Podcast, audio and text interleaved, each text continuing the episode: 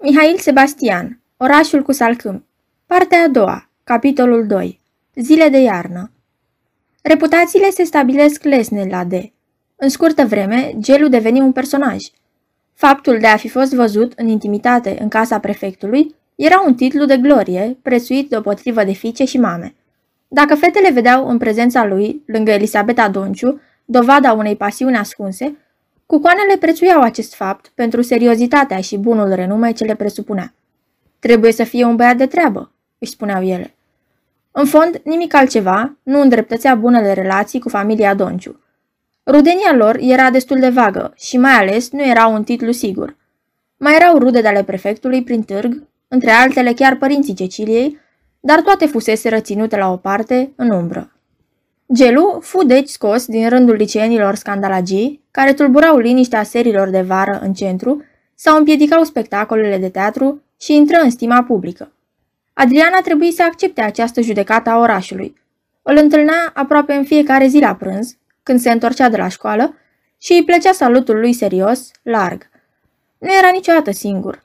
Trecea cu toți camarazii lui obișnuiți, într-un grup gălăgios.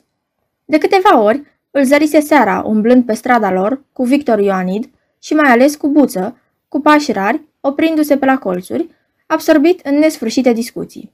Adriana se întreba ce or fi având ei să-și spună în ploaie, în serile acelea de noiembrie, când străzile erau triste și când în casă primul foc aducea căldură și lene și ceva nedeslușit ce s-ar fi putut chema fericire. Ea rămânea la fereastră, surzătoare și calmă. Lecțiile erau făcute, în odaia alăturată se punea masa, teracota era caldă și afară ploua. Într-o după masă îl întâlni într-o librărie. Ploaia îi surprinsese acolo și îi ținea în prag. Schimbarea atunci câteva cuvinte despre școală, despre anotimp, despre Cecilia. O iubești, nu așa?" îl întrebase ea. Eu nu pot să sufăr fetele, cu atât mai puțin când îmi sunt verișoare. Ești rău. Sunt. Când, a doua zi, Adriana îi povesti Ceciliei convorbirea aceasta, ea îi răspunse fără surpriză. Așa e el. Spune că nu ar schimba niciuna din toate cărțile lui pentru toate fetele din lume și că, afară de Elisabeta Donciu, N-a cunoscut nicio fată care să fie mai deșteaptă decât un scaun. Dar eu nu mă supăr. E un băiat bun și uneori îmi ajută să-mi fac lecțiile. Ții minte compoziția mea despre cum a petrecut vacanța? El mi-a făcut-o. Cu ce știa din cărți, Adriana citi în cinismul acestui dezamăgit din a șasea clasă de liceu un amor neîmpărtășit. Nu îi se părea probabil numele Elisabetei Donciu, fiindcă era mult mai în vârstă decât el. Trebuia să fie o poveste ascunsă. Imagina o dramă teribilă, ceva neclar și fatal. O scenă decisivă în care Gelu juca rol de victimă și după care el făcuse jurământ să nu mai creadă în femei. Asta o făcea să se înduioșeze asupra propriei ei soarte și să-și aducă aminte că și ea a avut o dragoste și deziluzii. Dacă ar ști el... Dar pentru că nu putea să știe, ea se mulțumea să-l privească cu melancolie când trecea pe lângă el pe stradă. Ar fi vrut să-i cunoască mai de aproape povestea, căci nu era nicio îndoială că avea una. Ce ascundea el în discuțiile lui nesfârșite, seara, în ploaie? Ce făcea el vara trecută, în grădina publică, noaptea târziu, când rămânea cu prietenii lui, singur după plecarea tuturora? Ce vorbea el ceasuri întregi, joia după amiaza, când își chema prietenii în mansarda prefecturii? Cecilia îi povestise despre acest, din urmă lucru, și ea, curioasă, nu se sfii să-l întrebe odată. Foarte simplu, domnișoară Duna, foarte simplu. Astă primăvară, când a murit Dobrescu din Ceni, nu știu dacă mai ții minte, a lăsat vreo 2000 de cărți. Nu s-a ocupat nimeni de ele și nu știu cine le-a îngrămădit sus la prefectură, în mansardă. Eu am cerut voie unchiului să umblu pe acolo, să citesc. Mi-a dat voie, mi-a dat și cheile mansardei. E liniștit și comod. Ne întâlnim acolo uneori să stăm de vorbă, câțiva prieteni. Adriana răspunse că e interesant, că nu e nimic pe lume mai pasionant decât literatura și că ar lua și ea bucuroasă parte la întrunirile lor. Ar putea să vie, de exemplu, cu Cecilia. Nu, domnișoară, lucrurile astea nu sunt pentru fete, îi spuse el privind-o în față, fără să surâdă. Adriana a fost supărată. Înțelegea ea răzbunările unui dezamăgit, dar își spunea că nu e ea făcută să răspundă de greșelile genului femeiesc. Se hotărâ să nu-i mai vorbească. Câteva zile mai târziu însă, se întâlniră la cinematograf și, când fu să plece, el se apropie de ea și, plecând capul, îi privi atent ochii sub borul gamenului. Vezi, domnișoară Dunea, ai plâns. Și zilele trecute, când ți-am spus că sunt lucruri care nu sunt făcute pentru fete, te-ai supărat. Dumneata plângi la cinematograf și nici măcar nu te ascunzi. Adriana nu știa de ce nu se supără ea odată, pentru totdeauna, sau de ce măcar nu îi răspunde la aceste repetate impertinențe, așa cum se cuvenea. Se găsea în fața lui puțin intimidată.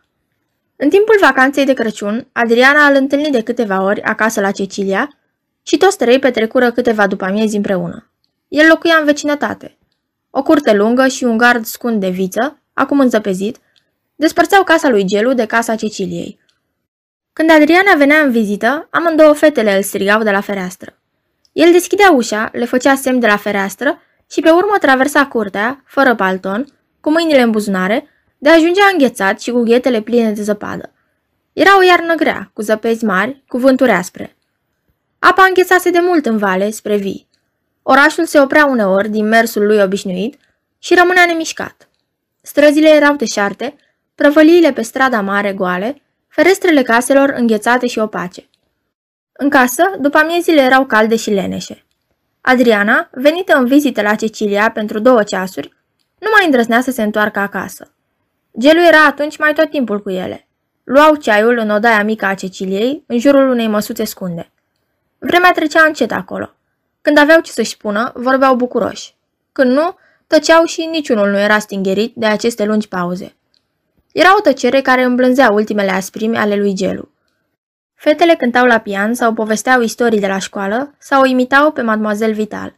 Ele întrerupeau uneori cu un cuvânt scurt, pe care îl spunea răspicat și cu severitate. Avea un râs scurt care putea să jignească și ochii lui sclipeau atunci răi. Numai dacă venea vorba despre Elisabeta Donciu, tăcea sau se mulțumea să aprobe ceea ce spunea. Mai bucuros schimba grăbit vorba, căutând alt subiect. Îi făcea plăcere să-și vorbească de rău, dar cu vădită prietenie, camarazii. Nu-l cunoști pe Buță? Nici să nu-l cunoști. Pe dumneata, care ești o fată cu minte, te-ar scandaliza. Doarme ziua și umblă noaptea. Bea 5 litri de apă pe nerăsuflate și suportă 25 de pumni pe pieptul gol. Știe pe din afară teoria ondulației universale de Vasile Conta și a rămas de patru ori la examenele de capacitate. La vară are să rămână pentru a cincea vară. Adriana îl văzuse de câteva ori pe acest buță, scurt și gros, cu șapca îndesată bine în cap, ascunzând parcă totdeauna ceva în pardesiul lui larg, fără culoare și fără formă. Știa că e străin de oraș, că venise de vreo doi ani să treacă examenul de intrare în cursul superior, pe care nu-l mai putea trece la liceul lui din Brăila, de unde fusese eliminat. În iarna care se înțepenise în târg, întâlnirile acestea în trei, lângă o sobă caldă, continuau la fel, fără întâmplări mari, fără vești din afară. Anotimpul îi despărțea de oraș, de prieteni, de cunoscuți și aduna acolo la adăpostul zilelor ce treceau totuși. Gelu pleca uneori în oraș, în căutarea prietenilor lui, dar se întorcea înghețat și plictisit. Lungile lui plimbări de seară, frigul le suprimase. Astfel, toți trei reveneau în odaia Ceciliei sau în odaia Adrianei, căci gelul venea acum regulat în casa Dunea, unde câștigase simpatia doamnei Dunea.